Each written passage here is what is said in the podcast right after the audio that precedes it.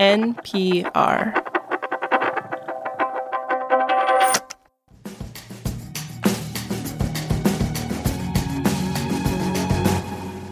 This is the indicator from Planet Money. I'm Paddy Hirsch. And I'm Emily Feng. I'm one of NPR's international correspondents, and I cover China. Emily, welcome back to the show. It's lovely to have you. Thanks for joining us. Thank you. I think this is the first episode I've done with you, and it's lovely to be here. Yeah, may I wish you a, a happy Lunar New Year, Year of the Rabbit, I believe. Or cat, depending on who you ask. All I know is it's not my horoscope which is the rooster. I'm actually a sheep or a goat, and uh, and I'm not sure if it's destined to be a prosperous year for me, but I'm certainly keeping my fingers crossed.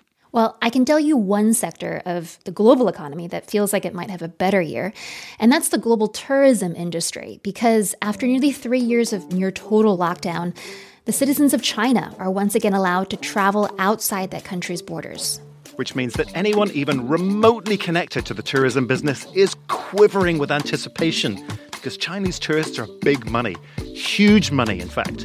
In 2019, Chinese travelers spent $277 billion. That's a fifth of the global total outlay by international tourists. That is a lot of money. Yeah. And so, in today's show, we're going to look at the recovery in Chinese tourism, how big it could be, and who it could benefit most. That's coming up after the break.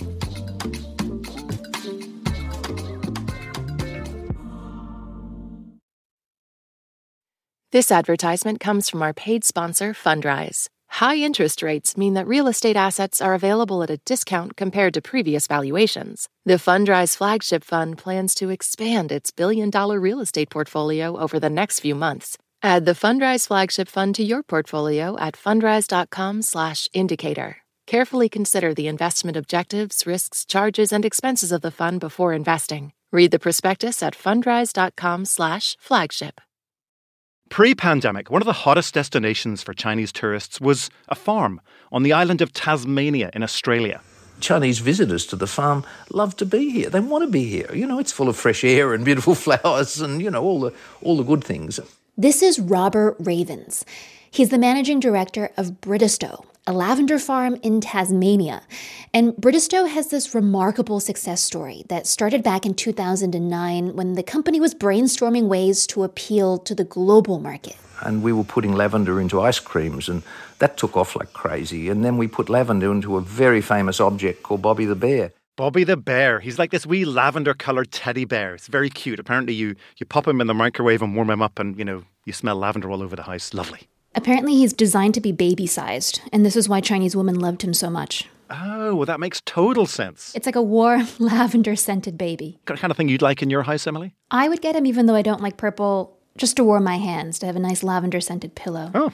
But even if I'm not the biggest fan, it was this near instant hit in China after a Chinese model named Zhang Xinyu got a hold of one and she posted a picture of herself with Bobby on social media. It became a very desirable object for anyone in China. We used to get emails and letters about men wanting to propose to their girlfriends, and they had to do it with a Bobby the Bear. You couldn't, you know, love wouldn't blossom unless they had a bear. It became a global sensation. Yeah, and Bridestowe became a hugely popular tourist destination almost overnight, partly because it was really hard to get a Bobby the Bear in China. The toys are made by hand on site at the farm and partly because Bridestowe is a beautiful place with its rows and rows of lavender plants stretching over acres of hills. It was a must visit, especially if you wanted a bear, and Chinese tourists fell in love with the little farm. We were seeing at peak 85,000 visitors a year to our farm. We had to introduce crowd control, we had to introduce a monitoring system so that when you came in the gate, you were given a ticket which allowed you to buy a bear, and people were trading tickets in our car park. They were doing it was it was mania for two years, absolute mania. But when COVID hit, the mania stopped dead. China closed its borders and locked its population down in March of 2020, and that flood of tourists became a trickle. Not all of the visitors to Bridestowe had been Chinese. Robert says about a third were of Chinese descent, and he's not entirely sure what proportion of those tourists actually came from China, but he definitely felt their absence. We lost a, a huge chunk of our supporting um, um, tourists, and so that was a big shock. 2021 was a poor year financially, it was awful. Tourism businesses all over the world can relate to this. Over the last decade, Chinese travellers have become a mainstay of global tourism. In 2019, 155 million Chinese people travelled abroad, and they spent more than $250 billion. That is a fifth of all the tourist dollars spent, and way more than the next biggest spenders, Americans, who spent about $150 billion that year. It was kind of peanuts in comparison. Some countries' tourism economies have become heavily dependent on Chinese travelers as a result. In Japan, Chinese visitors accounted for 30% of overseas arrivals before COVID.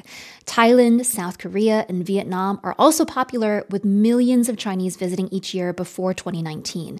And outside of the Asia Pacific, the US, the UK, Germany, and Italy have all benefited from the Chinese tourist dollar, which means they all suffered when the Chinese stopped traveling. Yeah, so those countries all have good reason to be very excited about the return of the Chinese tourist.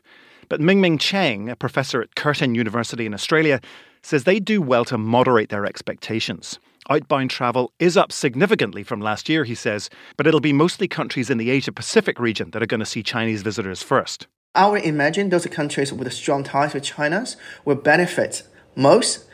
So I would, I would imagine Thailand, Cambodia, that will see quite significant increase in the next few months. Notice his mention of strong ties to China. Regional and global politics are likely to be big drivers of Chinese tourist flows over the next year. And that's because the Chinese government knows how valuable its tourist dollars are to other economies. And it has ways of steering those dollars towards its friends and away from its foes. And China has a number of ways of doing this, right? It can restrict flights by state carriers to certain countries. It can restrict or deny certain types of travel permits and documentation.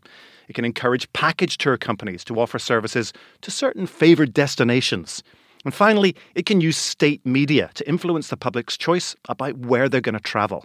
And that's precisely what has happened in the case of Japan and of South Korea this year, both of which, like the US, have insisted on COVID test requirements for any Chinese visitors. Chinese state media has pounced on this issue. So they will say, well, certain countries are really safe than other countries in terms of how they treat Chinese tourists. For example, they would say in South Korea because they require certain tests and also quarantine requirement. If state media would say it's, you know, it's kind of discrimination against Chinese tourists, it's special treatment. Now, China itself requires visitors to China to test for COVID, which is kind of a double standard, I guess, but no matter.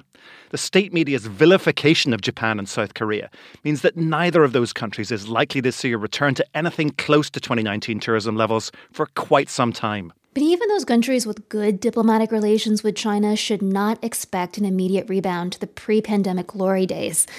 A recent survey of Chinese travelers found that 40% are not planning to go overseas this year. There are all sorts of reasons for this, right? I mean, some people are worried about getting sick, some are worried about spending too much after the pandemic. Even the most optimistic forecasts are predicting that outbound passenger numbers will reach only about 50% of their pre pandemic peak over this summer. Robert Ravens of Bridestowe Lavender has his fingers crossed.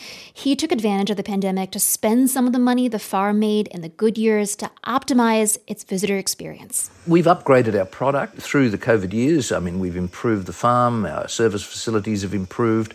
We can cope with increased numbers of visitors. Now, Robert's acutely aware that Australia and China haven't been on the best of terms for the last few years. The relationship started to deteriorate in 2018 when Australia banned Huawei technologies from its 5G broadband network. Shortly after that, the Australian Prime Minister called for an investigation into the origins of COVID, which angered China. Recently, however, the two countries appear to have made up. They've warmed to each other a little bit more. And Robert's hoping that that's going to continue and that a healthy number of Chinese travelers will choose to come to visit his farm. So the chance of a huge recovery in the short term is not likely, but there will be a stabilising of that link with China. And uh, I welcome that because Chinese tourists were very good to us and the relationships remain strong. Companies geared to tourism all over the world are going to be saying the same kind of prayers that Robert is. They know that the years of lockdown in China will have created some pent up demand and the possibility of some so called revenge spending by the Chinese when they travel.